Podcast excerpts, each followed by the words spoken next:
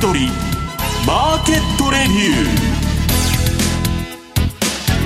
ー。リスナーの皆さんこんにちは。大里清です。ここからの時間は楽天証券プレゼンツ先取りマーケットレビューをお届けしていきます。パーソナリティの現役ファンドマネージャー石原潤さん到着次第番組。ご登場となります。では今週のゲストをまずはご紹介していきたいと思います。楽天証券 FX アナリスト荒地潤さんです。よろしくお願いいたします。よろしくお願いします。さあ荒地さん円安が走っております。動きどんなふうにご覧になりますか？そうですね。まああの止まる気配は全然ないですね。今日は少し調整あったんですけれども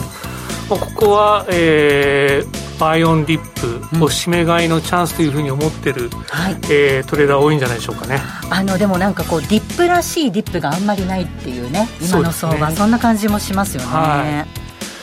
からまあ東京時間下がっても今日のニューヨーク時間、まあ、もう一段下がるかあるいはもう下がったところでこれも絶好の買い場だと、うん、ということで明日起きたら130円ってこともありえますよね。本当にあの毎日朝起きると水準変わってますのでびっくりするなっていう感じ。1日にこんな1円も2円も動くっていうね相場がドル円であるんだなっていう感じですが、うん、でね、えではここでまずは楽天証券からのお知らせです。お知らせです。オンラインセミナーのお知らせなんですがあ力入ってきてければ 大丈夫ですよ、えっと、まずはオンラインセミナーのお知らせです。4月27日水曜日夜7時30分からになります。これからどうなる？株価指数と商品市況から見る世界経済と題しまして楽天証券経済研究所から香川睦美さんそして吉田悟さん篠田翔子さんにお話しいただきます。えこのセミナーは事前の申し込み不要でどなたでもご参加いただけます詳しくは楽天証券ホームページご覧ください。えなおこのセミナーでは楽天証券の取扱い商品の勧誘を行う場合があります。え続いて楽天 FX では4月4日月曜日より5ドル円ユーロスイス5ドルスイスニュージーランドドルスイスそして5ドルニュージーランドドルのスプレッドを縮小いたしました。また楽天 FX 楽天 MT4 では4月4日月曜日の朝7時よりユーロ5ドルポンド5ドルの2つの通貨の取引開始いたしました。取扱通貨ペアが楽天 FX では28通貨ペア。楽天 MT4 では24通貨ペアに拡充されました。この機会にぜひお取引ください。詳しくは楽天証券のホームページぜひご覧ください。えここまで楽天証券からのお知らせでした。えではパーソナリティご紹介いたします。現役ファンドマネージャー石原潤さんです。はいよろしくお願いします。よろしくお願いいたします。さあ石原さん今荒地さんともちょっとお話をしていたんですけれども円安がはい進んでいますよね。止まらんでしょ荒地さんこんなもん。そうですね、うん、でねさっきねツイッターに月足をあのー、上げといたんですけど、はい、チャートなんか逆三尊みたいな形になってて、うん、絵面からしたら150円ぐらいいっても何もおかしくないような見え方がしとるわけですよ。だからまあもうあのねキャリートレードがもうすごく始まってるらしくて円で調達してなんかで運用するともうコモディティでも株でも何でもいいと。まあそれがねものすごい流行っててで例によって大ブームになって巻き戻されるまでは続くんじゃないかなと思うんですよね。ね。えさて番組は、えこの番組は YouTube ライブでも同時に配信をしています。動画の配信についてはラジオ日経番組サイトからご覧いただけます。番組のホームページからは随時質問など受け付けています。番組宛てメール送信フォームからお願いいたします。えそれでは進めていきましょう。この番組は楽天証券の提供でお送りします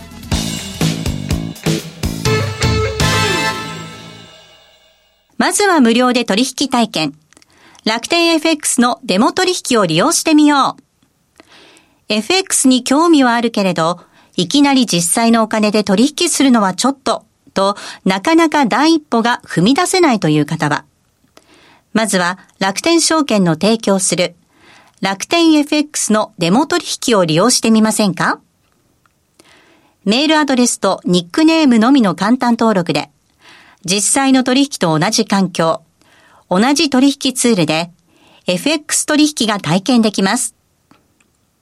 口座開設やデモ取引にかかる費用、取引ツールのご利用は、もちろんすべて無料。詳しくは、楽天 FX デモ取引で検索。楽天証券の各取扱商品等に投資いただく際は、所定の手数料や諸経費等をご負担いただく場合があります。また、各取扱い商品等は価格の変動等によって損失が生じる恐れがあります。投資にかかる手数料等及びリスクについては、楽天証券ウェブサイトの投資にかかる手数料等及びリスクページや、契約締結前交付書面等をよくお読みになり、内容について十分にご理解ください。金融商品取引業者関東財務局長金賞第195号楽天証券株式会社ウィークリーマーケットレビューさあ、ここからは楽天証券 FX アナリスト荒地淳さんにお話を伺っていきたいと思います。ドル円がこの時間128円6263、そしてて、ユーロドルが1.081316あたり、ユーロ円で139円の丸814、ポンド円見ていきます。167円4247ということです。一時高値でドル円が129円42銭まで今朝ありましたが、今のところは128円のミドルといったところです。はい、はいなかなか円安が本当に止まらないという状況ですね。すね官房長官が一応、牽制はしたんですか？うん。そのたびにちょっと下がるんですけども、トレンドが変わるという感じは全然ない、全然ないですよね、トレンド変えられないですね。じゃあ、チャートの方、はい、はい円安盛り上がってまいりました。盛り上がってまいりました。はい。皆さん5年間冷や飯食ってたんだから、久しぶりにこんな儲け相場にね、みんな便乗しなきゃ、5年間持ち合いやっとったんですよ。そうですね。買ってれば今、もう収益が上がる状況ですからね。だから円を調達して、まあ日本人でもそうなんだけど、対外投資してる人は、株でも何でもまあ、よほど下がってないようなあの、下がるような銘柄やってない限り、みんな円安効果でうわうわじゃないですか。そうですね、えーまあ、投資家とか、まあ、円安にかけた人にとってみると、今年はすごいいい相場です、ね、だけど、何にも円売ってない人は、ますます貧乏になっていくと。そうですね、えー、恐ろしい時代がやってきました、ね、そうですね、二極化が進んでるんですけれども、まあ、今年の、えーまあ、チャート、これは、えー、見てみるとですね、この円安、基本的にはですね、やはり日本とアメリカの金利差が、えー、加速させてるということですね。今年の1月の安値、今年の安値になるんですけども、これは113円の50くらいだったんですが、しばらくまあ今年もちょっと横ばいかなといったところがですね、アメリカの雇用統計、CPI が良くて、ちょっとアメリカが利上げするんじゃない、まあ、この当時ですね、利上げするんじゃないかというところから、急にあの上昇し始めて、そして実際 FOMC でアメリカが利上げした。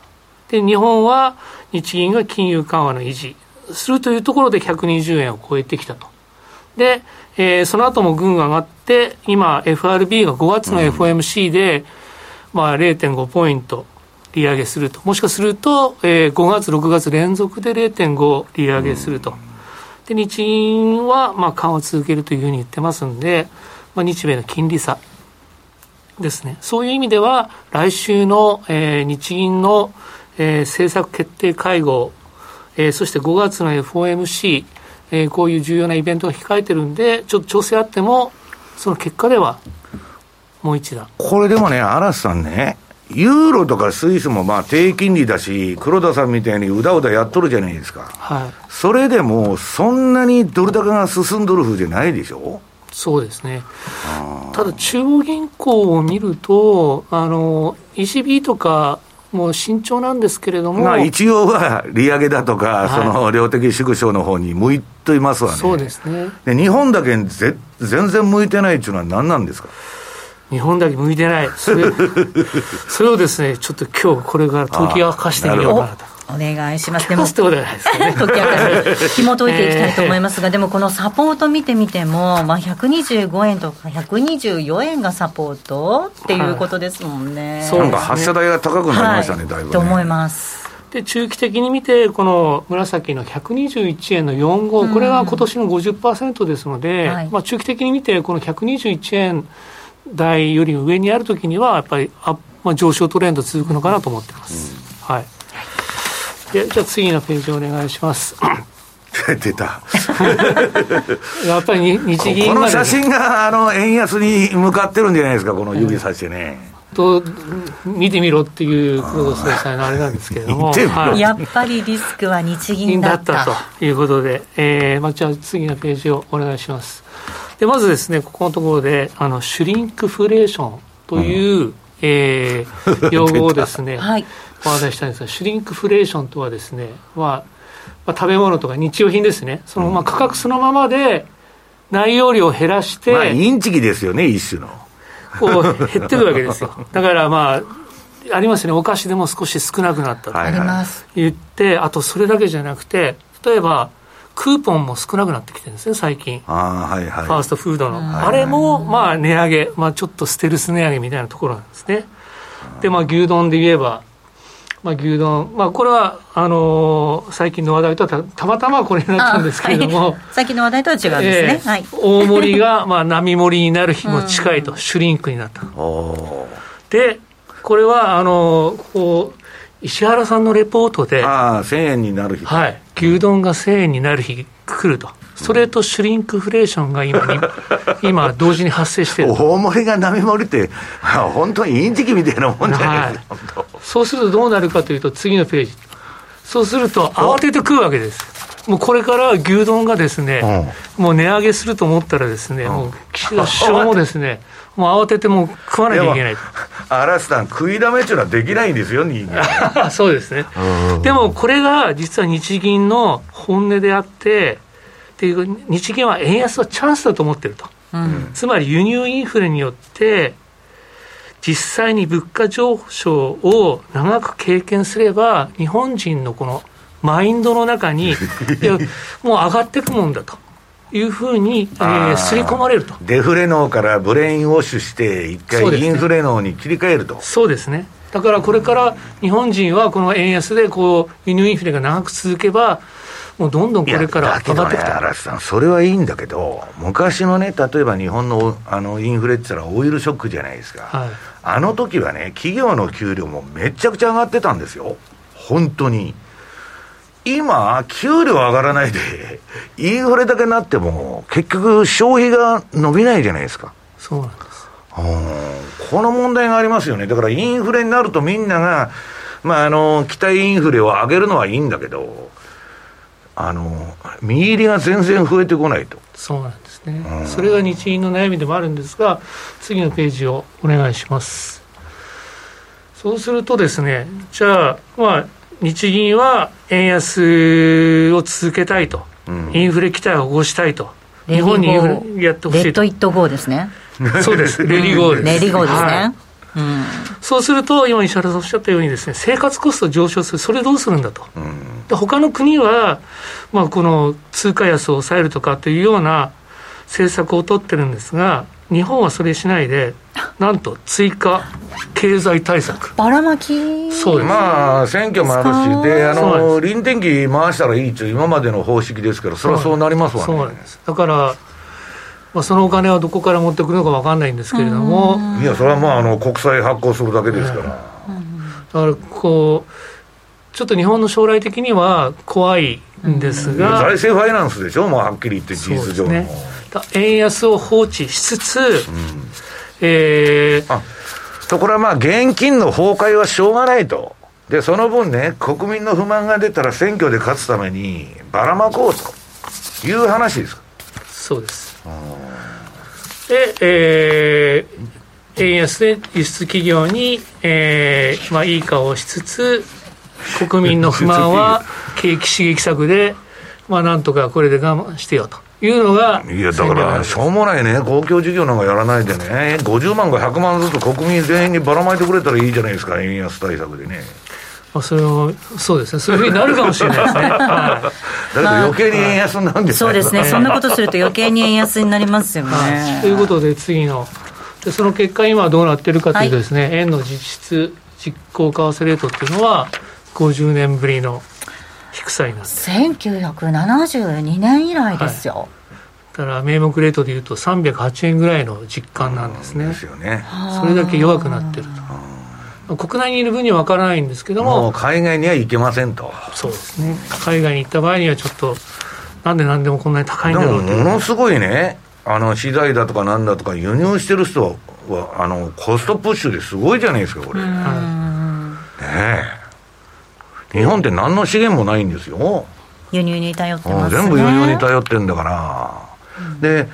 あのー、あのー、GDP だってね、7割ぐらい国内の消費なんだから、こんな可処分所得が上がらずにね、こんな政策やってたら、干上がっちゃいません。そうですね。ねでも日銀とするとやっぱりいやあの人ら上級国民だから何も困りませんよ、ね、腐るほど金持ってますからねそうなんですどっかは犠牲になるということですねまあ国民を犠牲にまあ、インフレにして国の借金減らそうと。ああ、そうかもしれないですね。うん、はい、という感じでございます。はい。えー、この時間、ドル円128円の50銭台での動きとなっています。また、この後、荒地さんには、えっ、ー、と、YouTube の延長戦のところでもお話を伺っていきたいと思います。ここまでは、えー、荒地淳さんでした。ありがとうございました。ありがとうございます。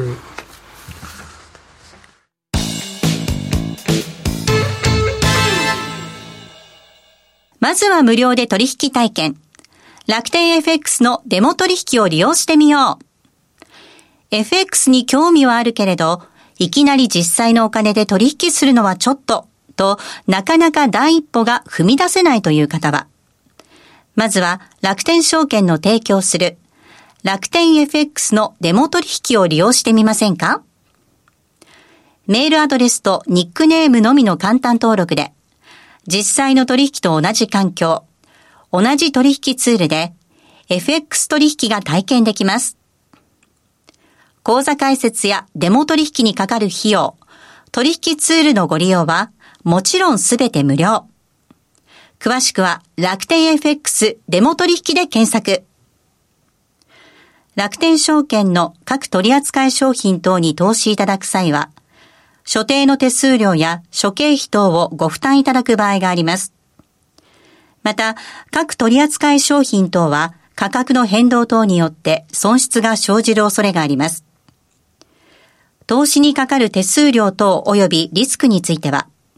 楽天証券ウェブサイトの投資にかかる手数料等及びリスクページや、契約締結前交付書面等をよくお読みになり、内容について十分にご理解ください。金融商品取引業者関東財務局長金賞第195号楽天証券株式会社石原淳の相場の肝では、ここでは、えー、現役ファンドマネージャー、石原淳さんにこれからの相場の肝について伺っていきます。もう円安で忙しくてね、どうなってるんだとか、どこまで行くんだとか、そんな話ばっかでね、私もなんか久しぶりにね、イーロン・マスクみたいな生活になってきましてね、寝てる間がねえじゃねえかと。でも、ぜいぜい言っとるんですけど、まあ、この円安のについてはね、えー、っと、この資料の1ページ。これはまあ楽天さんの先週のレポートで書いたんですけど、この円安っていうのは、まあ、あの、いい円安とか悪い円安とか議論しとるんですけど、私に言わせるとですね、円どっぽ安だと、こんなもんは。まあ、ドル高も多少来てんだけど、まあ、ユーロとかね、スイスの動き見てたらさほどでもないんで、まあ、円どっぽ安だと。これはまさに日本という国が沈んでいく姿そのものなんだということを書いとるわけです。で、まああのー、嵐さんが言われるように、まあ、日銀が何考えてるかっていうのはね、まああのー、いろんな諸説あって、まあ、私もよくわからないんですけど、やっとることはね、えー、っと、その2ページ、国民の預金、とにかく現金持ってったら、今、円の価値がさっきの実行レートでね、300円時代と同じと、何の購買力もないんですよ。70年代と一緒で、日本人の給料って20年間全然上がってないんですよ。それでね、物価だけ上がったらスタッフレーションじゃないですか。だから私は楽天さんのレポートに書いたのは、この黒田日銀の政策というのはね、国民の預金を連帯保証人とするインフレ政策だと。インフレにするのはいいんだけど、嵐さんが言うように、まあ、ブレインウォッシュしてね、えー、インフレのに切り替えようと。そうですね、デフレところが、からインフレ企業がそれでね、嵐さん、値上げしたり、みんな値上げしとるじゃないですか、アメリカもどこの国も。日本は値上げできないから、なぜなら消費が落ちちゃうから。可処分所得全然増えてないから、で、しょうもね、ポテトチップの中身半分減らしたりね、こんな牛丼を大盛り並盛りにしたりね。な、印象操作みたいなことをやるしかないというね、極めて苦しい状況。で、まあ、やっとることが、まあ、ばらまきにしたってね、これまあ、日銀が臨転機回して吸った円で、政府の借金帳消しにすると。要するに財政ファイナンスですよ。借借金で国債発行して、それを自分で買い取っとるわけですから、まあ、財政ファイナンスとしか呼びようがないと。こんなことしてたらね、こんな法律で禁止されてるんですよ、皆さん。それ正々堂々とやっとると。そりゃね、よその国から見たら、まあ、どこの中央銀行もひどい政策やっとるんだけど、さすがに中央銀行が株買うとかね、もう完全な財政ファイナンスとか、ヘリコプターマネーみたいなことを30年間やってきたわけだから、そろそろ日本国債とか、円に対する信任がね、落ちてくんじゃないかと。で、今まではまだ円とかスイスは、信任があったんだけど、この前のね、あの、日銀の政策会合とその後片岡さんが出てきたり、あと、まあ、お釣りできたあの、この例の差し、今日もやってるけど、あの、差し値オペ、無制限緩和でしょ？はい。今日。1日に2兆とかね、そんな金ね、金融緩和してね、このインフレの時代にね、もう要するに、えー、何でもありっつったらおかしいけど、市場に対しては、もう金利上がったら困るよっていうのを、日本が示してるってことにないや、りますよね。金利なんか日本なんか上げられませんよ、そもそも。これでね、一番は食い物なんですよ。食料が上がってくると非常にまずいと。で、私はね、昔から、あの、官僚とかも入った勉強会とかにも出てて、これ日本どうするんだと。30年前からやっとんですよ。20年前、30年前。とね、行けるとこまで行く言うとったんですよ。いけるとこまで。うん。片道分の燃料ですよ。で、行けるとこってどういうことですかって金融システムが崩壊するまでこれを続けると。いう話ですよ。そのまあ、その出とった官僚の個人的意見かもわからないけど、これでね、じゃあ、この日本の負債っていうのがね、ものには限度があるだろうと。両立てで資産と負債と両方膨らまして、国民の富や政府の借金になって、バランスシートだけバンバンでかくなっとるんですよ。そんなん仮想的なね、バーチャルじゃないのかと、国民が金 増えたって言って、言ったって。で、相場の暴落でもあると、まあ GPF とかもそうだけど、あの、両立てって怖いのはね、負債はガーンと、あ、増え、あ、減らないんだけど、資産の分だけバーンと減っちゃうんですよ。で日本はね、バランスシートっていうくらい負債と、その資産とバランスしとるって言っても、売れない資産ばっか腐るほど持っとるんですよ。なもん、リアライズとできないようなね、仮想的なもん持ってて、そんなもんね、バランスしてんのかと。で、これやってるとね、結局どういうことかというと、皆さんの預金を担保にインフレ政策やってる。だから現金の崩壊政策をやってて、まあ日本はね、1220兆円も借金あるわけだから、これ真面目にやってると、えー、年率 GDP2% 成長を30年複利でやって、まあやっと例のプライマリーバランスでないけど、気の遠い話なんですよ。で、大体少子高齢化でね、GDP がずっと成長していくのかっていう問題があるわけ。で、そうしたらね、結論は官僚っていうのはどっち転んでもヘッジがかかってるんですよ。何にも損しないんだ。彼ら外貨準備だとかね、対外純日資産もあるわけだから。国民だけ、今円しか持ってない人だけ大損する世の中が到来してる。だから、インフレで借金の実質価値をあの下げるっていうのはね、ハーバード大学のあの、あの、あいつとか、まあ、いつでも言ってんだけど、金融抑圧政策、インフレ以下の金利を何十年って続けて借金減らせると。それをもうずっとやってるんですよ、金融抑圧政策ね。で、本来皆さんが受け取るべき銀行に預けといたら金利がつくんだけど、それ30年間収奪してサマーズですね。もうね、そんなもん資産運用とかの世界じゃないんですよ。金利ゼロなんてね、あるいはマイナスなんて、人工的に作った金利なんですよ。要するにマイナス金利なんか、なりようがないじゃないですか。だからまあ、それでもね、そういう政策を、まあ、金利上げられないっていうのはどういうことかっていうと、5ページ。このね、日本の借金の推移。まあ、この前ね、これビジュアルキャピタリストで237%だと、これ借金で地図のデカさんが決まっとるんですよ。日本はこんな小さい島国なのにね、世界一のでかい地図になっとるので、アメリカなんて可愛らしいもんですよ。105%ですから。ね。対 GDP 比のその債務のあれが。で、それが今度この地図から絵が変わってこの丸い円形のあれになったんだけど、これも、えー、真ん中に位置してるのが日本の256%対 GDP 比。これは歴史上イギリスが1940年代に1回記録しただけなんですよ。その時イギリスは落ち目になってアメリカに派遣が移っていったと、金持っとるね。いう歴史があるわけだけど、で、金利上がっても、まあ、なんとかなるっちゅうんだったらいいんだけど、私はなんともならんって言ってるのはね、その一番右側の日本の人口ピラミッド、昔はね、薄く映ってるんだけど、全く三角形だったんですよ。ピラミッド型の。はいはいはいはい。それがブワーっとして、今、老人大国でしょ、日本は。だから、老人のための老人の政治やってるから、IT 化も全く進まないし、非効率の極みなんですよ。だって老人が対応できないから何にも IT 化なんか進むわけないじゃないですか、IT 庁なんてやったってね。もう何年も前からヨーロッパでもアメリカでも行くと、スーパーのレジにね、荒さん、人なんかいないですよ。一人、あの、見張りみたいなやつがおるだけで。全部、あの、バーコード決済じゃないですか。日本って、いまだに人いますよ、全部。そうですね。うん、だから、まあ、これね、じゃあ、それこそ官僚とかと話してて、日本はいつになったら一体良くなるんだと。段階の世代が全部なくならないと、これはダメだろうと。だけど問題はね、この人たちが全部食い潰しちゃうんですよ、日本の資産を。で、年金なんて現金、現役世代の金で全部成り立ってるんですよ。